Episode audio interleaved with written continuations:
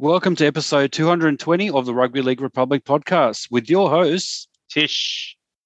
and Dr. T. In this episode of the podcast, our penultimate episode for 2021, we revisit our 2021 Crystal Ball. We review the Super League Grand Final. We farewell Benji Marshall. We welcome Redcliffe Dolphins into the NRL and Toulouse into the UK Super League, and much, much more. Join us as we build a rugby league community for all. The Rugby League Republic podcast starts right now.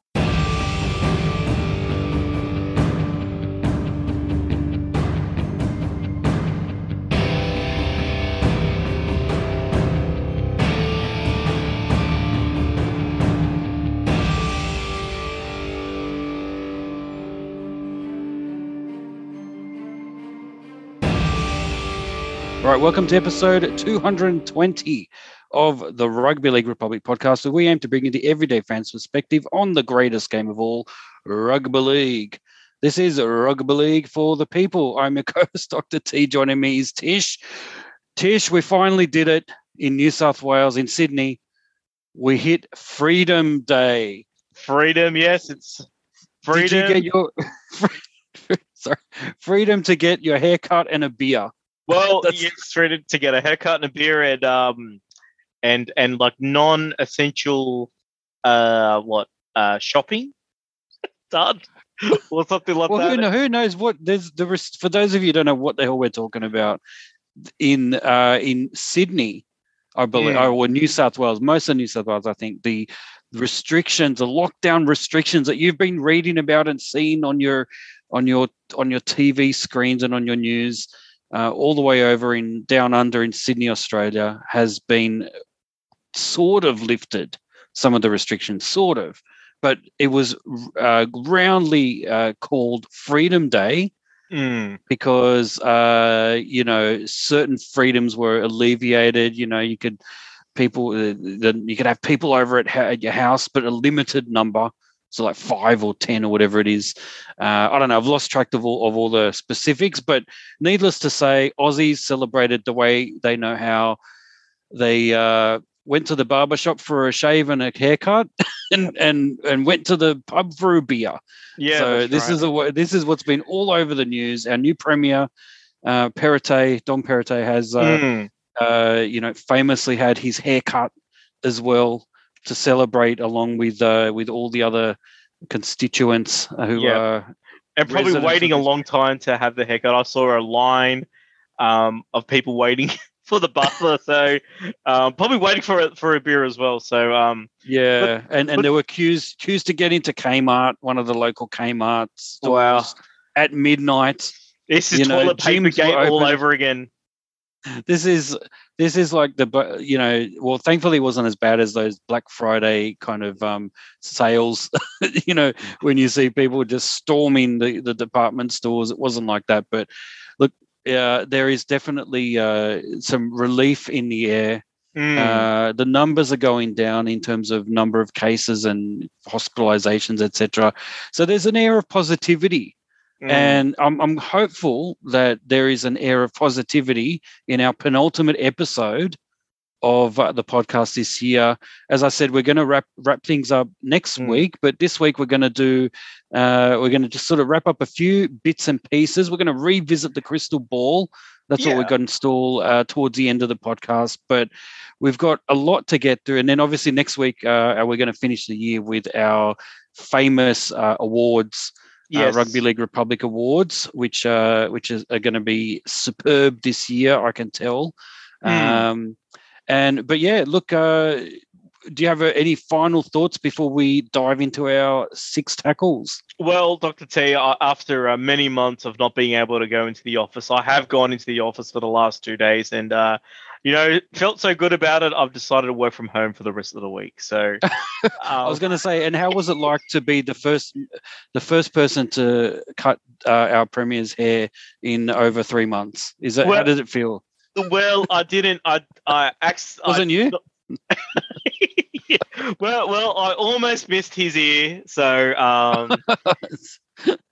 Oh, you So- got to be careful. You got to you got to be really careful around the politicians these days. You know, you, You never do. know what they're going to do with uh, with the restrictions. And you don't know you who's listening into the conversation either, right? Uh, the, let's not go there. Let's not go there. All right, let's dive into the six tackles.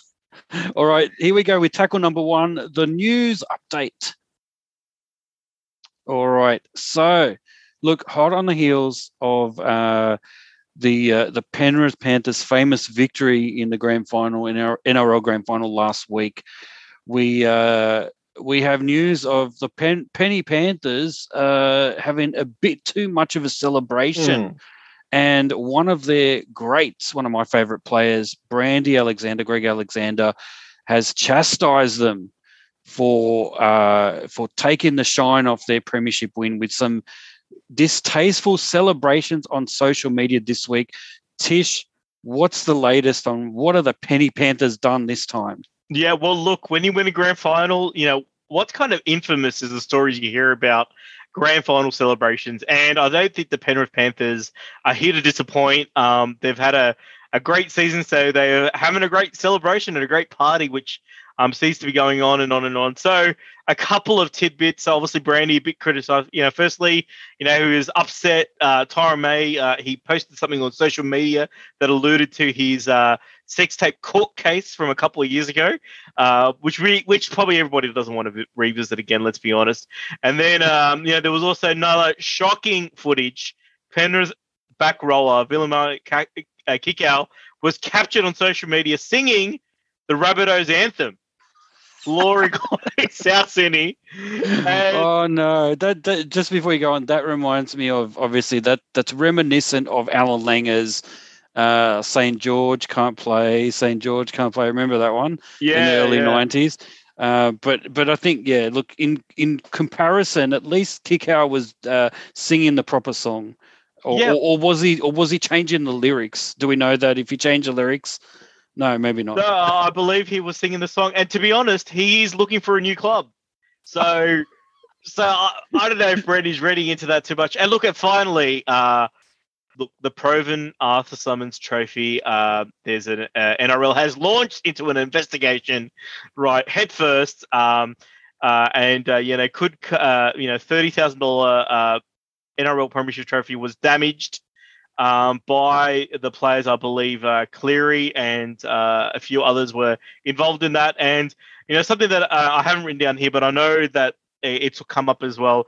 Apparently, uh, some free tickets that were given to some of the players. Um, I think three men crossed the border illegally to attend the grand final on tickets that I think were given to them by certain players. And again, there was a Cleary name involved um, and they're investigating all of that. So, you know, the NRL is investigating. You know, Kikau was singing. You know, Tyrone May is tweeting. You know, is this is this celebration? Has this crossed a line? Uh, you know, is it is it like you know, is it is it too bad, or, or are we just uh, you know, or is this just a product of like the twenty four hour news cycle where you know every little piece of what the players are doing, every minute of their day is documented. Uh, Dr. T, what do you think about all this? Look, with the exception of the social media uh, one, the first one that you mentioned, Tyrone May, Hmm. the others can equally have taken place and did take place in the early 90s. So I mentioned the 92 when uh, when when Al- Allan Langer saying infamously St George can't play after they won in 1992, the Broncos won. Um, you know, that's the Kikau similar thing. I mean, you could say it's disrespectful, but you know, um, certainly Allan Langer wasn't cancelled.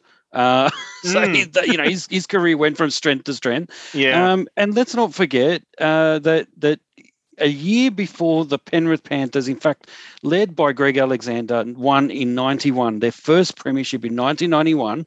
The year before that, when Canberra won in 1990, or it could have even been in '89 when they won against the Tigers. Um, Laurie Daley famously dropped the Winfield Cup off the back of a Ute and broke broke it from its base so- yeah. you know, and and I don't remember Laurie Daley's career or being threatened or or um, former Raiders greats expressing their disappointment. So there, I think potentially we're forgetting. Mm. Uh, you know, I guess what I'm trying to say is. It, nothing's changed except things Yeah. have changed. You Yeah. know, over time has uh, you know social media is here, but the, the other two stories uh, could equally have taken place and did take place in the early Yes. 90s Absolutely. around the time when Brandy was at his peak. So, look, um, I'm not at all disappointed. I'm not at all disappointed in Brandy saying what he had to say because I agree. It's a bit disappointing after the the famous victory that they had that they Mm. would uh, just act like stupid idiots, basically. Uh, and and but I don't think in the scale of of uh, you know acting stupid and certainly what the storm has been accused of uh, Mm. the week the week earlier. This does not. This kind of pales in comparison, really. yeah. Um, it's just a bit of you know, a bit of fun, and I don't think. Look, honestly, I don't think they would have meant or, or wanted to hurt the the premiership trophy that, that they had just won. I mean, that's just like that doesn't make any sense. Obviously, they were probably getting a bit too Yeah. rowdy, and and uh, uh, but look, the other way I look at it, mate, it's a thirty thousand dollar trophy. Um, make it stronger. you know, make it. I'm sorry, make it stronger so that uh, it can't just be broken when you drop it. Because guess what? It's going to be dropped by. Uh, well, at least one player in both teams has uh, slippery hands. I mean, certainly, you know, certainly, uh, you know, certainly, there's at least one player that that uh, uh, didn't catch every ball passed to him on that uh, grand final day. So, Yeah. do you, how do you expect it not to break it uh, or fall at one point? So, look, my Yeah. view is, I think, um, yeah, it's a little much ado about nothing. Uh, look, I, I totally agree with you. In the era of uh, one-on-one strip, um, you know, I think that uh, yeah, I think you know why are they even parting with the trophy anyway? Like, uh, shouldn't you just get the the celebration and then here's a replica to play around with, guys? Like, do you know what I mean? Would I, would, would I, would I, Like, like, should get a paper mache trophy, uh, replica trophy, or a foam replica. How about Mm. that? Yeah, because I don't, I don't think I don't think you you sort of uh, all right. You know, here you go. You've won the premiership. Take the trophy with you and celebrate with you know alcohol and a whole bunch of other people and and thing and nothing's gonna break. Like, uh, haven't they not seen any movie where uh, you know the the parents go home, like parents go away on vacation, and then you know everybody throws a big party and how much things get da- damaged and you have to replace the cat like you know, it happens. You know, what has American movies taught us? I don't think PVL has learnt anything um, fr- from any of those. So, look, um, That's right. Look to the '80s, uh, '80s rom coms, uh, like Ferris Bueller's. It should be, you know, PVL's Day Off. yeah, That's that's that's right, that's right. So, um, and I think, yeah, I think, look, um, yeah, look, the first incident i- is quite quite serious, and I do understand where where Brandy's getting on with it, but I also feel like some of it is, um, the bandwagon come, like, yeah, uh, I mean. Kikau singing. I mean, there's, nothing wrong with that, you know. Like as I said, he could be playing for Star City next year, so who knows? So, uh, so let's see you how how that goes. Yeah. All right. Well, the second big news story affects your club, the Tigers, and this is a bit of an awkward one and could be indicative of things uh, brewing in the Tigers. Uh, what's going on with the Tigers and their Player of the Year award? Yes, yes. Well, the Tigers have uh, have uh, uh, given joint winners uh, Luke Brooks and Daine Laurie the uh, you know the Tigers player club player of the year. Um, you know, which is uh, which is obviously a fantastic. But look, the other players are a bit baffled, and I'm going to say so am I, and a lot of fans out there have been saying as well as to how uh, Luke Brooks had pipped Adam Doueihi for Tigers Player of the Year. Um, you know, Adam Doueihi has, I think, head, heads and shoulders been uh, the best at the club. Um, he's actually had the most Dally M points um, for the club this season, and it was a little uh, crazy to think that you know he lost out. Um, there was a three-man pl- uh, three-man um, panel awarded uh, Brooks the trophy, and I believe it was Dan Stapleton, um, Adam Hardigan, and Michael Maguire, coach. So that's a bit of insight into into where the uh, Tigers think of Brooks. Look, I think Brooks, um, probably to his own admission, probably um, probably not 100 percent happy with uh, you know his season.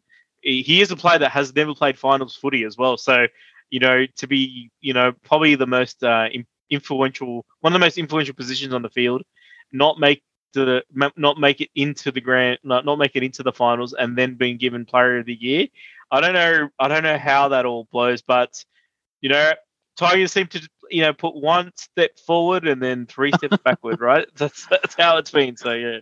I didn't know. I didn't know tigers uh, walk that way. I thought they they, they generally walk forward with their four four um, paws. But anyway, mm. yeah. Look, uh, look, very very interesting what it means for Doueihi as well, because uh, you know, fancy being voted by, you know, effectively in a kind of a more peer based uh, system in the Dally M's, and and yet and yet not getting that recognition by uh, you know your coach and a board member as well.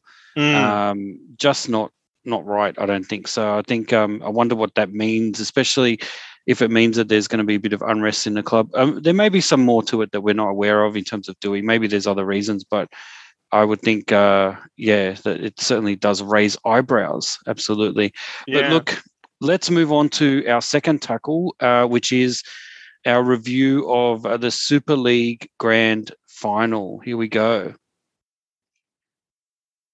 All right. So, well, we were talking about this last week St. Helens versus the Catalan Dragons. St. Helens were going for the third straight grand final title, uh, uh, the Super League title, and Catalans in their first ever grand final were going for their first win.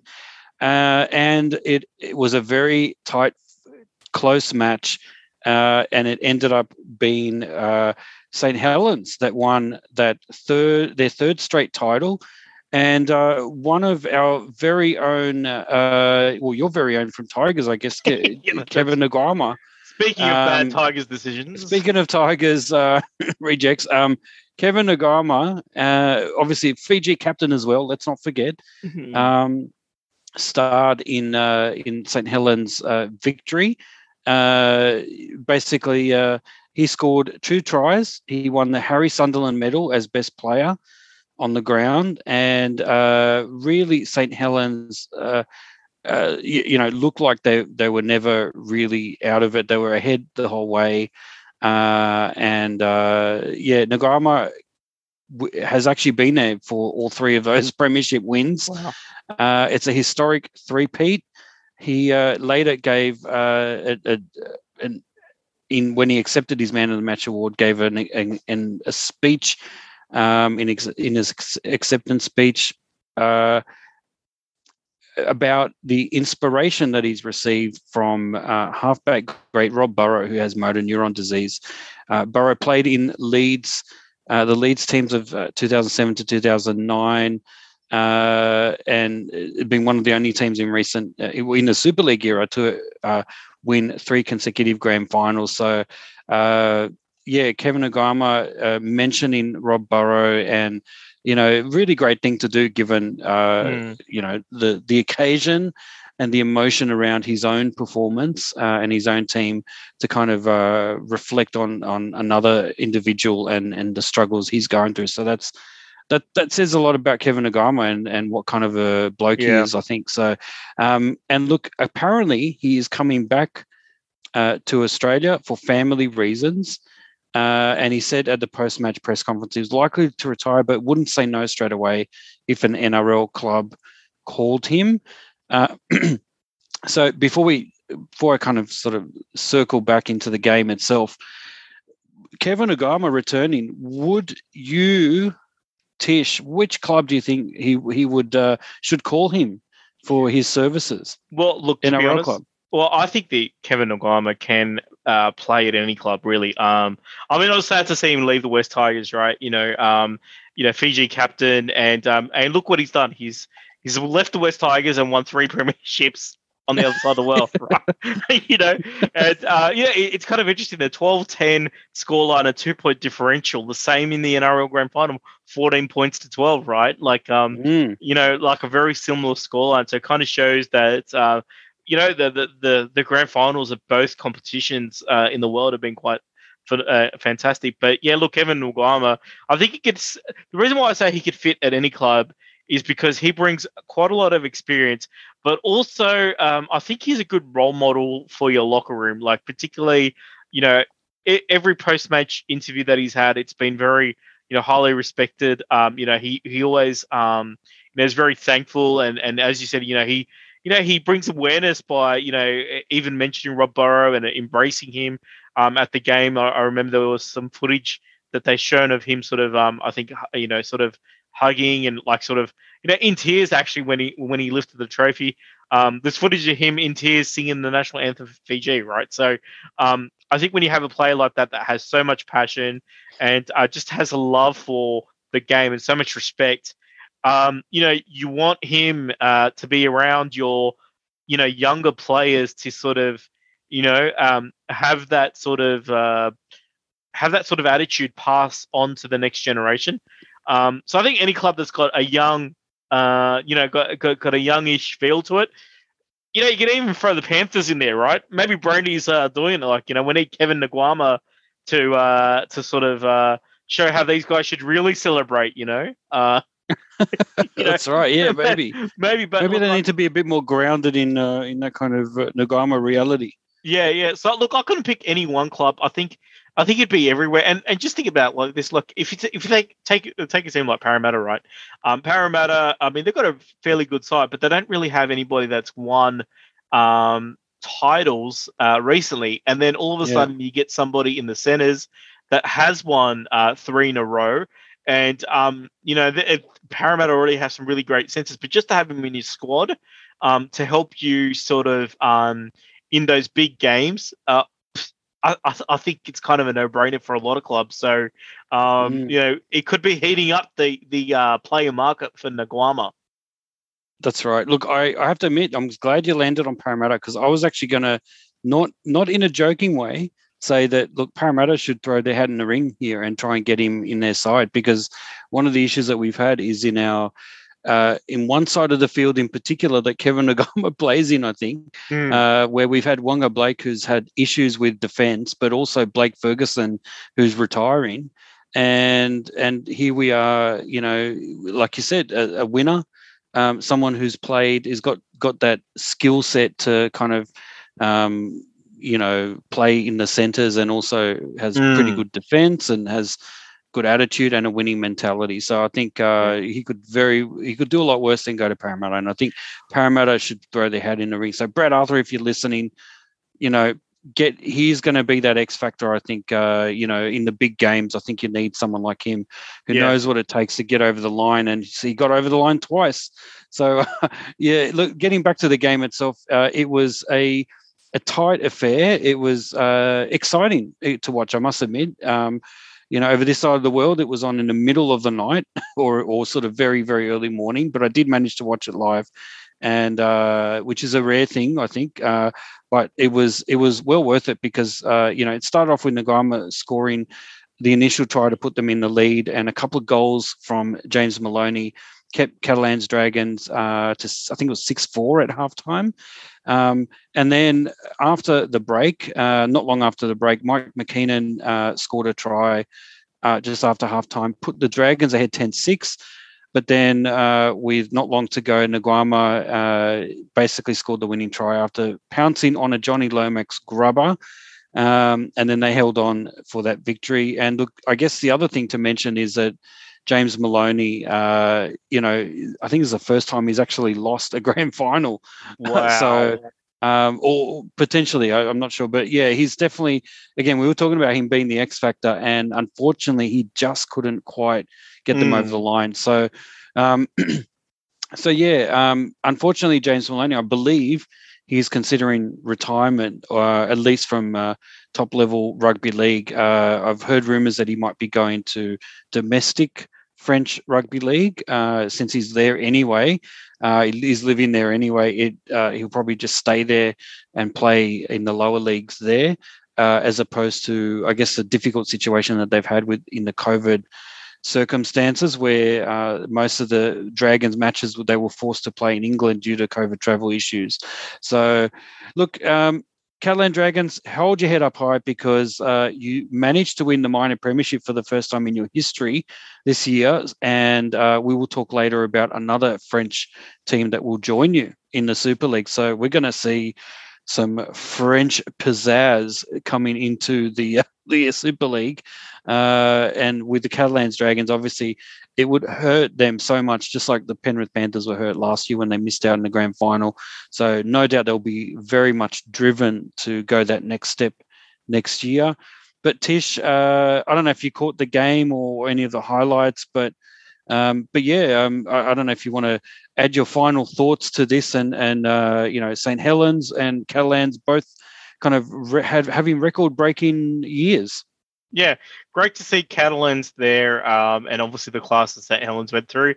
I suppose I'm looking forward for the World Club Challenge um, uh, to see how the Panthers, if if it could happen, it would be wonderful to see uh, the Panthers take on St Helens and to see what sort of uh, match we'll get. But yeah, look, uh, again, really tight game, and um, yeah, look, some great quality football. I think it's it's it's it's high quality stuff, and you know, like um, you know, I might have jokingly said that you know the world champions are Penrith Panthers, but but not really. I think St Helens team is, is, is actually really really good. So um, you know, I think I think the competitions globally, uh, I think rugby league is in a healthy spot. When you look at the actual competition overall, maybe not financially speaking when it comes to the management of the game, but I certainly think that with the talent out there, I think um, and the athleticism, still a, a great uh, a great product. Um, e- e- either either northern hemisphere or southern hemisphere. Absolutely. And look, as we were mentioning about farewelling uh, James Maloney, we are going to do a big uh, focused farewell right now. Tackle number three, we're going to farewell Benji Marshall. All right. So Benji Marshall, who has been a uh, a stalwart in the NRL and for your West Tigers, uh, mm. Tish, a very historic figure, uh, a great character in the game, has announced his retirement from the NRL and from rugby league.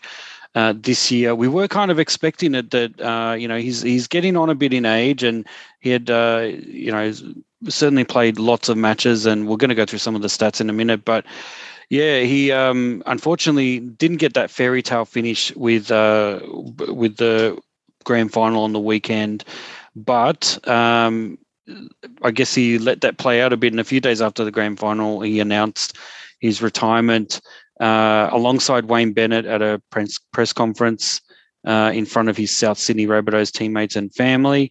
Um, Benji Marshall, just some key points. He's played 346 NRL matches, made his debut in 2003. So he's been going for 19 years. Played for the West Tigers, St George Illawarra Dragons, Brisbane Broncos, and finally South Sydney. Uh, you know, four of the biggest clubs, I think, in the history of rugby league. So well done. Um, and obviously, we recall he, he, helped the Tigers win that 2005 NRL Premiership in amazing fashion with some memorable moments there as well, which no doubt we'll talk about in a minute. And obviously, he had a very illustrious career for New Zealand as well. Uh, uh, did, did so much for them. Uh, you know, basically won them the World Cup and and the uh, Tri Nations final as well. Uh, I think in 2008. So, um, you know, so much, uh, yeah, so much that that he sort of brought to the game uh, Benji Marshall. Um, he's uh, just some quotes from him. He said uh, in his press conference uh, where he announced his retirement, I started off my journey as a small boy from uh, Whakatane in chasing a dream. I will leave this game as a grown man who learned a lot of life lessons and I think turned out to be a pretty good person. I feel privileged and honored with what the game has given me, the life I've been able to live. 19 seasons in the NRL is more than half the length of my life. Um, so Tish, uh, yeah, he's uh, uh, played. You know, w- let me just get your overall thoughts, and then uh, and then mm. we'll sort of dive a little bit into some of the, the the highlights of Benji Marshall's career. So, what were your thoughts when you heard uh, that he had retired? Well, look, um, obviously, like it, it felt like it was going to be something that was going to be imminent. Um, just over the last few seasons, um, and obviously, you know, even last year, you know, Tigers saying that they won't renew, and then him desperately finding a club. And I really hoped he would have another season because I thought he, I thought he gave so much this season, but um, he's been able to go out, uh, not being forced out, and and sort of on his own terms. And I think that's a fitting end to a guy, um, you know, who I believe has revolutionised uh, rugby league, like the way he's played. I think, um, you know, his impact is going to be felt. Um, you know, uh, a lot of the attacking play that we see today, the you know that sort of you know ad lib, you know, eyes up footy football. It, it's you know he's a credit to that, and then obviously changing the way he played uh, later on. So I think it's a it's a sad day for rugby league when you have somebody who's had such a great impact retire. Um, but I think his legacy is going to uh, go on, and I think it was just a, a really classy press conference. Can I say that? Like, um, mm-hmm. classy press yeah. conference, and, and just yeah, look, uh, class over, uh, you know, uh, right through. I know we're going to talk a, a, little bit about his uh, New Zealand uh, accolades as well, um, but um, yeah, uh, continue, Doctor T. Yeah, look, uh, look, I, will just sort of go through a little bit of the highlights, and as we go along, we might stop and pause and reflect mm. on hmm. on some of the memories that he's he's just brought so many good memories to to rugby league purest rugby league fans everywhere of every persuasion. Doesn't need to be Tigers fans. Um, so look, he started off with the Tigers. Overall, he played 257 games for the Tigers across two spells. The first one uh, was between 2003 and 2013, and then uh, finally 2018 to 20.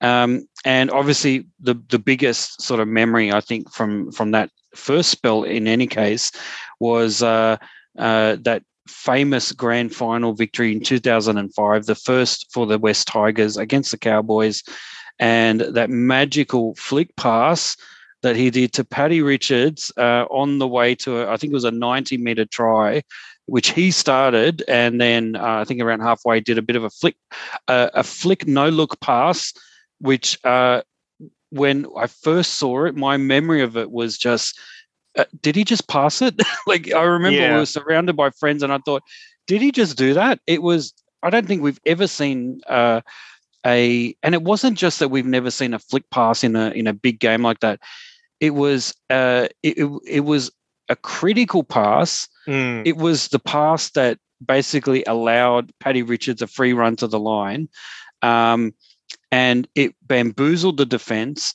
And it was done so effortlessly and quickly that you just it was like a magician yeah, uh, you know, flicking the cards, and and you just sort of go, where he pulled a rabbit out of his hat. I don't know what he he pulled a flick pass out of his backside. Benji did because it was amazing, and and it was the first time I remember thinking, who is this guy? Like this was we had already he'd already had a bit of a reputation for being a star player. You know, he had been in the in the game for three years at that point, but um, that to me cemented him as this guy is an absolute magician and and and the guts to do that in a grand final um, you know, what if it went wrong? What if the your your receiving player didn't read you correctly? It could have led to a drop ball, you know. But no, he he uh, ran with his gut, and his teammates trusted him, and it ended up being, I think, one of the best grand final tries of all time. So that's my memory of that. What about you, Tish? Well, look, I think, uh, yeah, look, that that pass audacious, right? So, um, mm. you know, like you know, like uh, who would think about doing a flick pass? I mean, the game. I think they were uh, tied at twelve all, or it could have even been.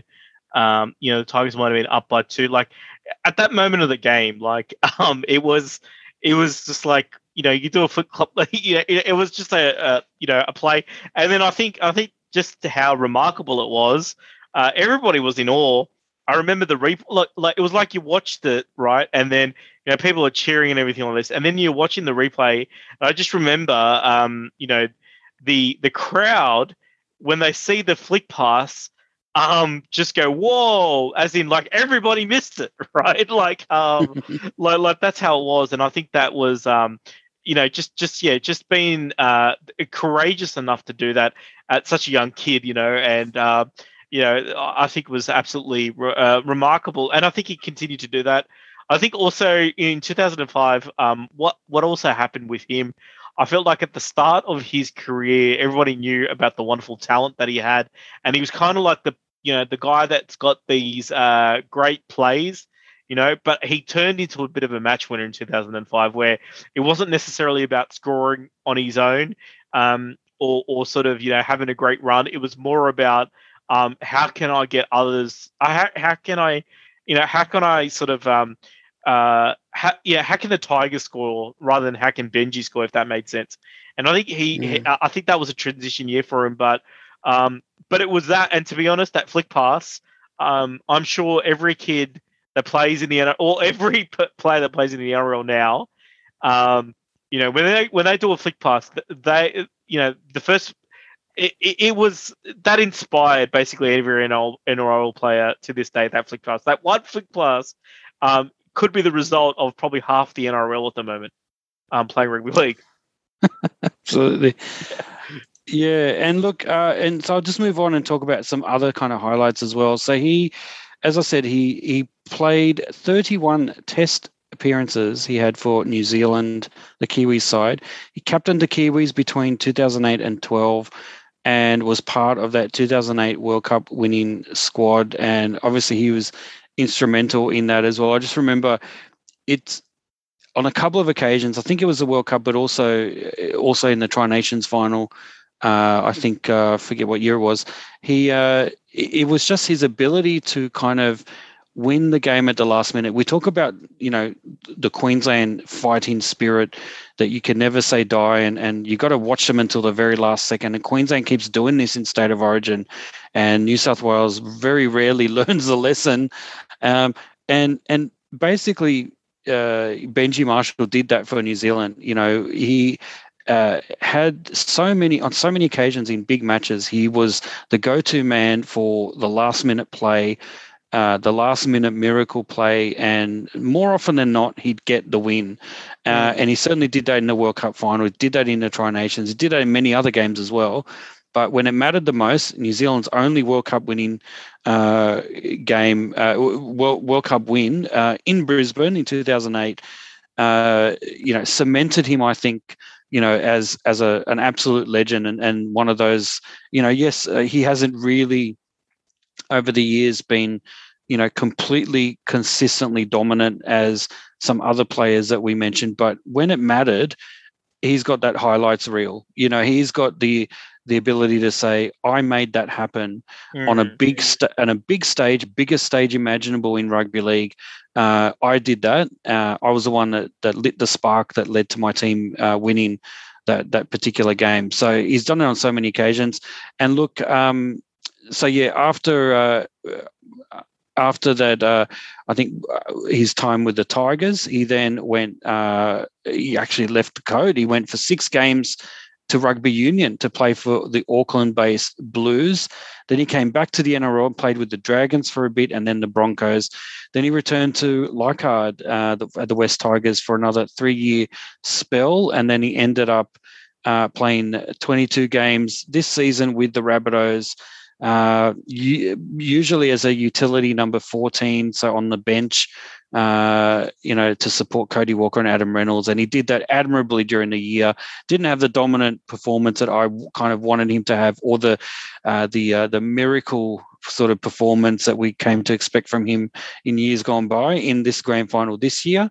Um, unfortunately, been on the losing end of a 14 12 uh, uh, grand final loss to the Panthers. But uh, certainly throughout the year, I don't think they would have been anywhere near where they were now if it wasn't for he, his supporting role.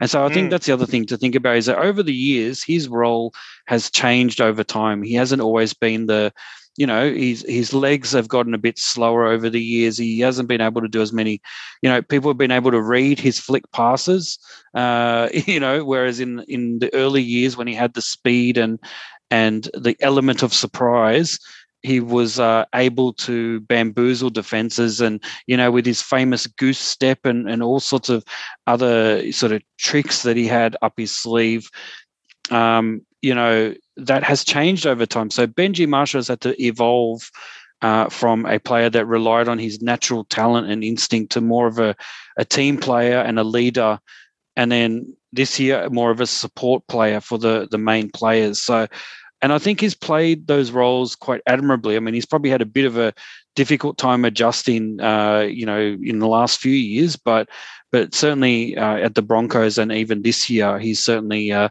shown that he can fit into a team that pretty much, you know, almost won the grand final. I mean, he goes out not quite on top in terms of a fairy tale, but he goes as, as close to on top as you possibly can get um, for a rugby league player. Mm. So, um, you know, so there's a lot a lot to be said, and and I, I my final words, and I'll leave let you have the, your final words, but I kind of concur with what you're saying. I think he revolutionized the game. Um, absolutely, uh, he will be looked at as you know. I don't know if we talk about things like immortals in the sense that we talk about once in a generation players, but you know, if you're going to talk about a once in a generation type player, um, I think Benji Marshall has got to be up there. I mean, certainly he's been the most talented and and important uh, New Zealand rugby league player. Uh, he has, uh, you know, revolutionised the game in so many ways in in the way he plays a game, his uh, his style. You know, you've got other kind of copycat players uh, in a way, not copy copycat, but you know, players that mimic his style, um, and with varying levels of success. But none none have had more success than Benji Marshall, the the OG of uh, the flick pass merchants. But Tish, um, your final words about Benji Marshall. Yeah, well, look, I think um, you know early on in his career, Benji Marshall was there, the wonder kid sort of thing, and um, you know, obviously that famous uh, New Zealand win, and obviously he went to rugby union and coming back to the Dragons, and I remember him saying something like, you know, when he went back and played for the Dragons, he wasn't he didn't really feel like himself. Like he felt like um, he was a shadow of what he was, sort of thing. And then, um, you know, and then so, um, you know, in 2017, it looked like it was all going to be over, and um, you know, like uh, the, you know, uh, so he got the, you know, he called Wayne Bennett to play for the Brisbane Broncos, and then I think, um, he played like uh, what's it like uh, Queensland Cup for a couple games, and that was the first time he ever played not in the first grade, right? So it's like a fallen hero, right? You know, and yeah, uh, yeah. he could have easily given up. And um, yeah, again, you know, he had to call the Tigers to, to ask him back, and it was like a dream country, is what he said. And and uh, boy, did he take on that opportunity to to represent the Tigers, sort of thing, you know, in um, 2018 and 2019. And um, I think that's the great thing about Benji. We've seen him evolve um, as, as you know, he talked about that evolution to a man, but, uh, but I think also one of those great redemption stories where you know he had a guy that you know at one stage he was kind of like this player that you know wanted to go to Japanese rugby, you know, was unhappy with like um, you know how much payers were being played, uh, paid and so forth, and you know, and then you sort of hear reports that you know on his last contracts and so forth, you know, he was sort of um you know, not on, like one of the lowest paid players in the competition, but he just wanted to play um, because he's just so thankful. So I think, you know, you just got to love that sort of uh, thing about him. And, um, you know, Wayne Bennett says, like, it's not necessarily him being, um, you know, Benji Marshall sort of, you know, what he's going to do on the field. It's more about what he's going to do during the week um, and how much confidence he actually gives the players when he comes onto the field and the encouragement and like just the, you know, um, you know, that type of thing. So Look, I think, I think Benji's great. Look, I've got to say, I do have a memory, which is kind of a, a weird one, um, but I think it was during the co- seventh coverage of uh, a really recent World Cup where like um, they are where all the, the you know all the players were defecting from New Zealand, and um, and I think you know Benji Marshall was uh, sort of commentating, and then I think one of the commentators asked him, so you know Benji, like you know, um, you know, what do you think about this New Zealand team? Like you know, if if they would call you, would you would you go and play for them? And he goes, if they call me tomorrow, I'm there. I I just want to represent New Zealand, and you know, kind of like struck you like you know Benji, you know, he, he could have so easily decided to play for Queensland or you know to play for New South Wales or you know, but you know he he decided to represent New Zealand, and boy did he represent New Zealand well. So you just got to love the qualities about him. I think that's probably what I uh, like most about him is more the person, the skill level, and yeah, and I just think the character in him is phenomenal. And uh, yeah, so well done, Benji. A great career, and it's going to be hard to watch rugby league without Benji Marshall. You know, it's kind of we haven't been in this situation since 2003, right? Yeah, that's right. We're going to have some Benji uh, Benji withdrawal symptoms. I think uh, we're going to, you know, the, any any sign of uh, of a of a player tripping over their themselves will go, oh, is that a goose step? Is that a deliberate? no, it was just Blake Ferguson tripping over his uh, shoelaces. All right, fair enough. Um, you know, but look, we you know, like I said, there is some copycat. I don't mean that in a negative way, but some players that have mimicked his style and have, have sort of I think he's he's inspired a you know a whole generation of young play. You know, no doubt players like Shaun Johnson uh, take inspiration from Benji Marshall, and the fact that you've got there's a place in rugby league at the highest level, even now, uh, as tough as it is, uh, is a place for the speedy kind of uh, you know skillful, slinky type, uh, agile player uh, like a Benji Marshall. And and uh, even if they're not the world's greatest defenders, even if they're they kind of they're prone to high risk, high reward type behavior, um, in in a in an in an age and a day when uh, in an era in rugby league when when we do often complain about players being like uh, you know overcoached and clinically overcoached robots. Um, it's great to see uh, you know players like Benji Marshall that have that X factor that we that we often talk about when we're trying to pick our favorite uh, teams and players and and and elements of ingredients that you need for success. You need a bit of an, a Benji Marshall in every team. If only we could just every every coach should just uh, we should have a Benji Marshall quota. I reckon we should have a, a style of player in every team that is akin to a Benji Marshall and and it should just be a given. I, I think. Wow. It should just uh, be a mandatory Benji Marshall quota. What do you wow. reckon? Well, that's what we should, need. They should retire jersey fourteen from all clubs. You know, like possibly, possibly. um, although that may confuse some uh, some players. so yeah. Like what what's after 13 15 what you know, um, that's true that's true no um, but look uh, yeah, uh, yeah and look final words there. Andrew Boss, uh, Voss has, um, you know, said that he's prepared to have Benji as the 13th immortal, um, saying that, you know, if you compare, like, rugby league players from New Zealand, he could actually be their greatest ever. Um, yeah. You know, r- rugby union, uh, you know, uh, multi rugby union sort of, um, you know, player, you know, World Cup winner, uh, uh Israel Dagg, has um, named him in the top five and named him as number one. Um, you know, with Stacey Jones and Sonny Bill, of Ruben Wiki, um, sort of you know making up that top five. And I think you know it's it, it, so that's that that's a really high accolade, and I think. Uh, I do see that being um, something that could be done, and um, who knows? He may end up uh, I think he'd be a great coach, to be honest, as well. So um, let's hope he's still involved in the game somehow. Absolutely. All right, let's continue in the positive news. Let's launch into tackle number four, a new team for the NRL. Here we go. All right the NRL looks poised to announce Redcliffe Dolphins, as we predicted, to become the competition's 17th team in 2023. Uh, there are reports, although it's not been officially confirmed, but there are very strong reports and rumours that Australian Rugby League Commission has officially endorsed the Dolphins as the winning bid ousting the Firehawks and the Jets to become Queensland's fourth current team in the NRL. There's a tweet from Channel 9 reporter Ben Dobbin that said that an official announcement will be made in the coming days. So, absolutely great news. And let's just go through some. Uh, I'll, I'll, just go through some bit of uh, information about the Dolphins bid, and then I'll get your thoughts, Tish the Dolphins will be the NRL's first expansion team since 2007 when the Gold Coast Titans joined the competition. The organisation boasts $70 million worth of assets and has 20 million in cash reserves, putting it in a position to be one of the richest clubs in the NRL. Um, and uh, uh, Terry Reader, the general manager of the Dolphins told News Corp last week that the club is ready to go should the club get the nod. Uh, he said they're going to work in the background to be ready for 2023. Uh, they're in very strong position. Uh, he says they have the strongest financial backing of any bid, which was definitely the case. Um, and he also said that they had strong government support, infrastructure, elite pathways plan, new fan base, and an integrated strategy to grow the game in not only Southeast Queensland, but into Central Queensland. So it's really good to see that the Dolphins are thinking just beyond their little patch of the world as well. Um, he said they have a detailed 100 day plan ready to initiate as soon as they are officially awarded that license to ensure they can be highly competitive from their very first season.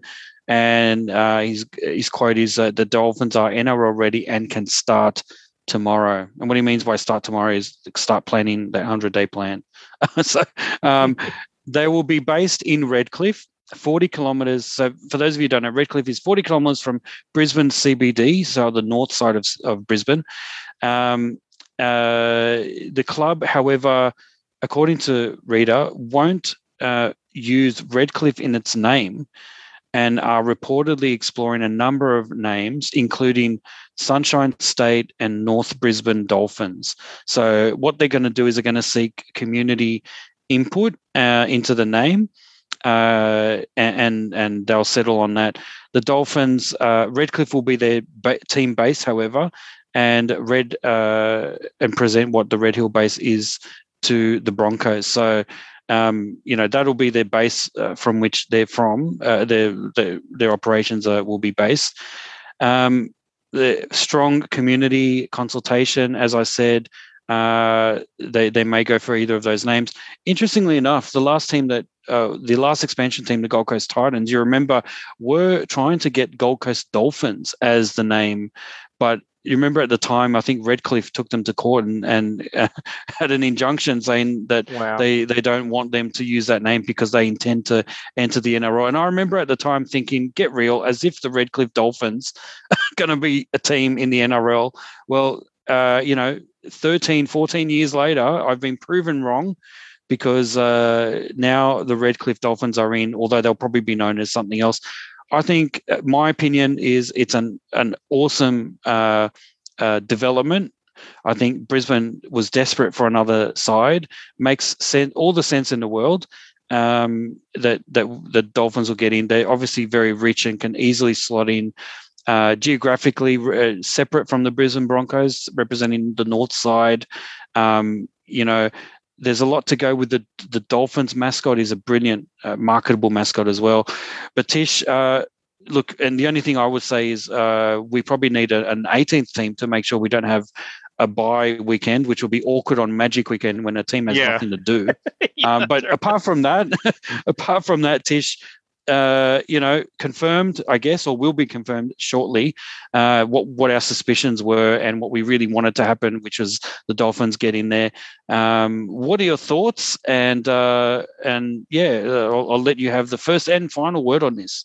Okay, well, I just got to say, player number seventy-one for Redcliffe Dolphins, Arthur Beetson right? So uh, if you've got oh, an wow. immortal, you know, in your in your alumni, right, then um, I think maybe long overdue, right? Like like to be honest, like with Redcliffe and you know the fact that they're um, you know it looks like they've from all reports financially stable, seems to be a club running well.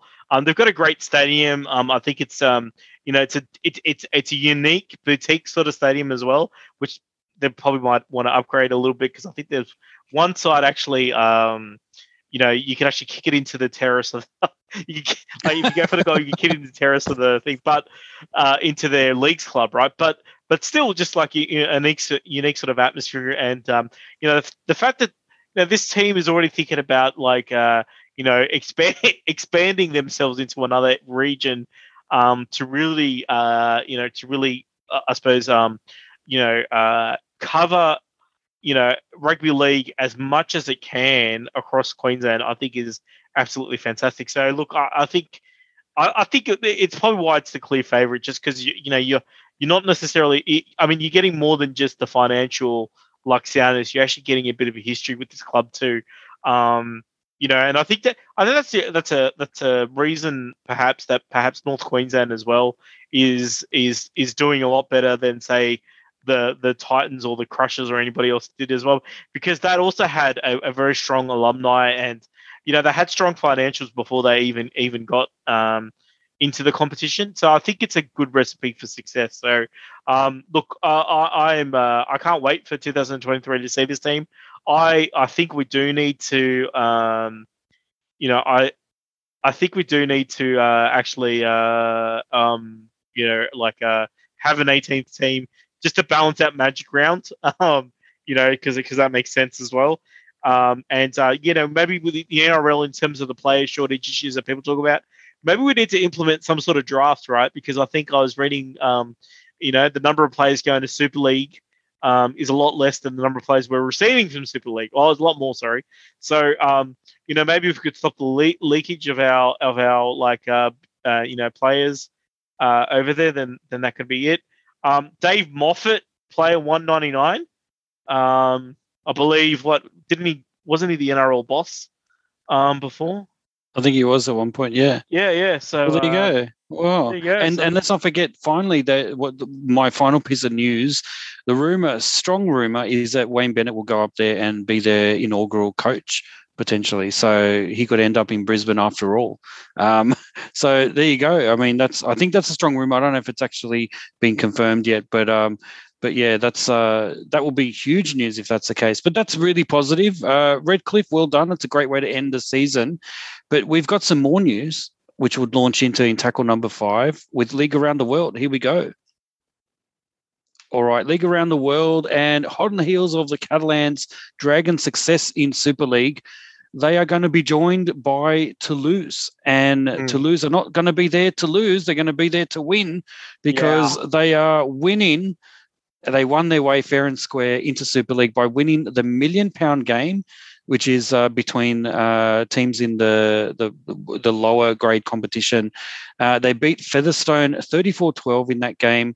And by doing so, and by meeting the relevant criteria, they are going to be uh, promoted to the Super League in 2022. Um, and uh, you know, it's been 18 years of hurt for Toulouse uh, when they lost out to Catalans Dragons when the Ru- Rugby Football League chose its preferred French team in 2003. So, look, you know, at the time when Benji Marshall came into the Premiership, is when the Catalan Dragons were selected for the Super League over there. And Toulouse has been biding its time in the lower grade uh, and finally has won its way to that Super League. So now we are going to see a French derby in the Super League from next season, which will be absolutely fantastic. Tish, what are your thoughts on this? well, look, great news for rugby league internationally. You know, having two teams from France. Um, you know, they've officially become the New Zealand of England. Um, you know, uh, Well, better than New Zealand because they've got well, they've got more than one team now. Yeah, yeah, oh, exactly. And look, I think yeah, look, uh, obviously great news, and hopefully this can actually bolster, um, you know, the French national team's, um, you know, I suppose a performance in the international game too by having, you know, two teams based there, so you've got more opportunities for French players to sort of get uh, a hit out into the Super League. Um, and even potentially pathways to Australia and so forth, uh, which I think is great. And you've also got, um, you know, uh, I suppose Trent Robinson's also involved in there, which is also fantastic as well. So I think I think all around, I think it's really really uh, exciting news. And um, Toulouse, uh, look, I've never been to Toulouse. Um, I hear it's a great part of the world. Um, you know, uh, you know, like you know, similar to I suppose the Catalan area of France, which you know mirrors the the Spanish area. So are we, are we talking, you know, paella versus uh, uh, I don't know, like, what's a French rice dish? They don't really do that, right? You know, croissant Snails, snail, Snails. snaily rice. snaily rice. So yeah, there you go. So, so but yeah, look, really uh, looking forward to it. And um, you know, look, obviously they're starting uh as as underdogs straight away, but um, I think I think uh, you know, with you know the million pound game, I think they call it. Like you're gonna they're gonna have a bit of finances to try and lure some players, and and who knows um who knows who they'll be able to sign. Maybe uh, James Maloney. That would be interesting. Well, who knows? Who knows? Uh, maybe they can get him out of retirement. So there you go. Yeah, there you go. Well, that's excellent news uh, from the French side. And we are going to now finish uh, this podcast with our crystal ball. We've uh, pulled it out of, uh, the, dusted it off, uh, off the shelf, dusted it off, and we're going to check what we predicted at the beginning of the year and uh, see how we went. So here we go with tackle number six, revisiting our crystal ball 2021 predictions. All right. So we mentioned some of these last week. I'll quickly go through some of the predictions. We predicted our top eight. Uh, both of us got only five uh, correct for, for our top eight predictions. Uh, so you picked South Storm, Panthers, Titans, Raiders, Roosters, Sharks, and Tigers. And I uh, picked South Storm, Panthers, Eels, Raiders, Roosters, Tigers, and Bulldogs. So that's how far off I was. I picked the the uh, the the the wooden spooners as uh, as one of the top eight. So anyway, that gives me five, and that gives you five points uh, to add to our final tipping scores. Um, Now, predicting the NRL grand finalists and winner. Now, you, I would say you got the closest because you had Storm and South with South as the winners. Uh, and I had Eels and Souths and Eels as the winners. So both of us got Souths right. So I'm going to give us half a point there. Unfortunately, I was way off with the Eels, but you were pretty close with the Storm. I mean, the Penrith Panthers could have lost to the Storm in the other semi-final uh, or grand mm. final qualifiers, so that could have been a close one as well. And I dare say that if if uh, the Storm got into the grand final with Souths, I think Souths probably would have won because I think they uh, they were just on fire this year. But the Penrith Panthers ended up winning. So there you go. Uh, the halftime entertainment. Now I picked the weekend. oh, this halftime entertainment at the NRL Grand Final. I mean, and yep. you picked Lady Gaga and Bradley Cooper. And look, uh, what ended up being uh, well, we didn't have halftime. I don't even know what it was. I think it was Ian Moss. Yeah, and someone else. So we were way off. So zero points for that. Um, state of origin winner and series result. Uh, actually, I think I got it wrong. We I actually no, actually, no. You picked New South Wales for three 0 and I picked uh, New South Wales two one. So I got the series result and the state of origin winner. So that gives me two, and you get one point for that. Okay. Uh, the biggest rugby league news story of the year. So um, you picked that there would be a four quarter, 12 man footy. I don't know what you were drinking when you when you predicted that story. And I predicted that Cam Smith was going to retire from the NRL, which wow. he did shortly after that prediction. So uh, I'm going to give myself a point for that, unless you strongly disagree.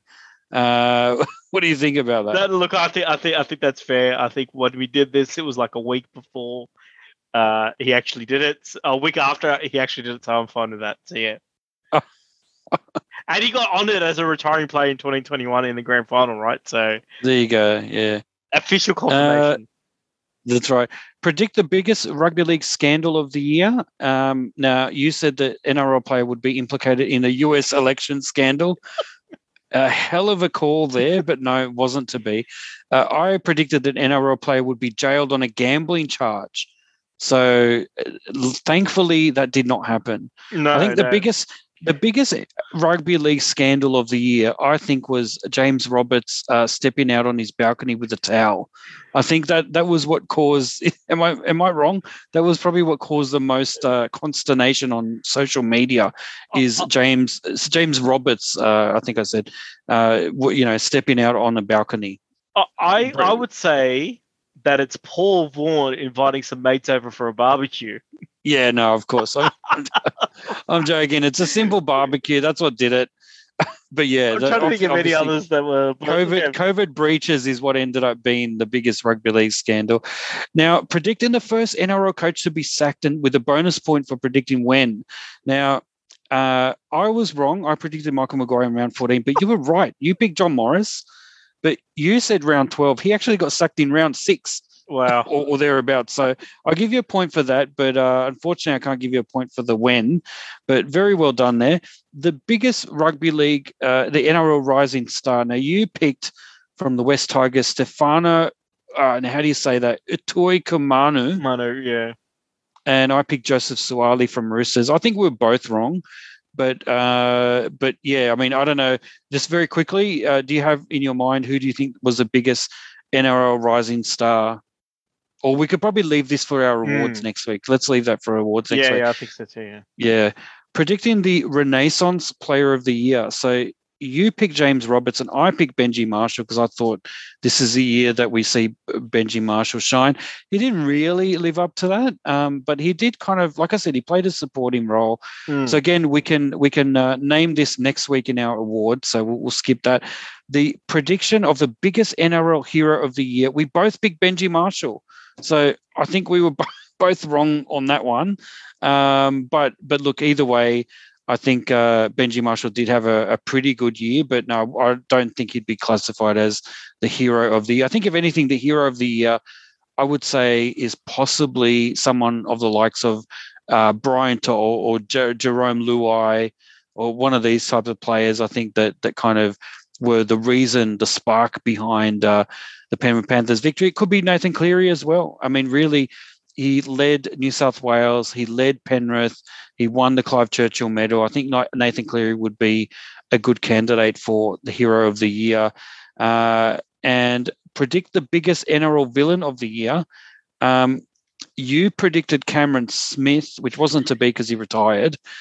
I predicted Cameron Munster, which wasn't quite to be because I think this year the reason the Storm lost wasn't because of uh, any of his brain explosions. It was just because mm-hmm. they were outplayed by the Panthers. So, um, yeah, but we'll end with this one. had a pretty incident-heavy uh, off-field, and you know that Queensland uh, didn't really perform well. So I'm, yeah, I don't, I don't know. I don't, yeah. I don't know. Yeah. I put it to you that that Latrell Mitchell, oh, had had he had he reined himself in a bit, mm, mm. could have actually been there to help South Sydney win this year. In fact, mm. yeah, I'm not sure if uh, villain is the right word though. I think it's just unfortunate and yeah. certainly a lesson learned there for his uh, tackling style. But look, um, those are the the you know overall uh, when you add them all up, we got. Uh, I got 8.5 out of those. I don't know how many points there, and you got 7.5, and that means that the total for this year is uh, for me 140.5 and for you 135.5 well well um, done dr t. I think you well done remarkable... dr t i've i've uh, snuck out from in front and stayed there all year. But look it, in a way it's an inconsequential uh, thing anyway. Uh, but you know bragging rights for a few months that's all i want and that's mm. all i'll get. So look Tish, without any further ado, we got to wrap this up. It's been a huge podcast. It's our penultimate one of the year. Next year, stay tuned, everyone, for our awards, our Rugby League Republic Awards, uh, where we'll go through all sorts of great awards and some new ones as well. I believe we'll see what we do, we can do there. But Tish, uh, over to you to wrap this one up. Well, thank you, Dr. T. I'd like to thank everybody for listening. And that is it for this edition of the Rugby League Republic. We're your host, Tish and Dr. T. Join us next time on the Rugby League Republic. Bye for now.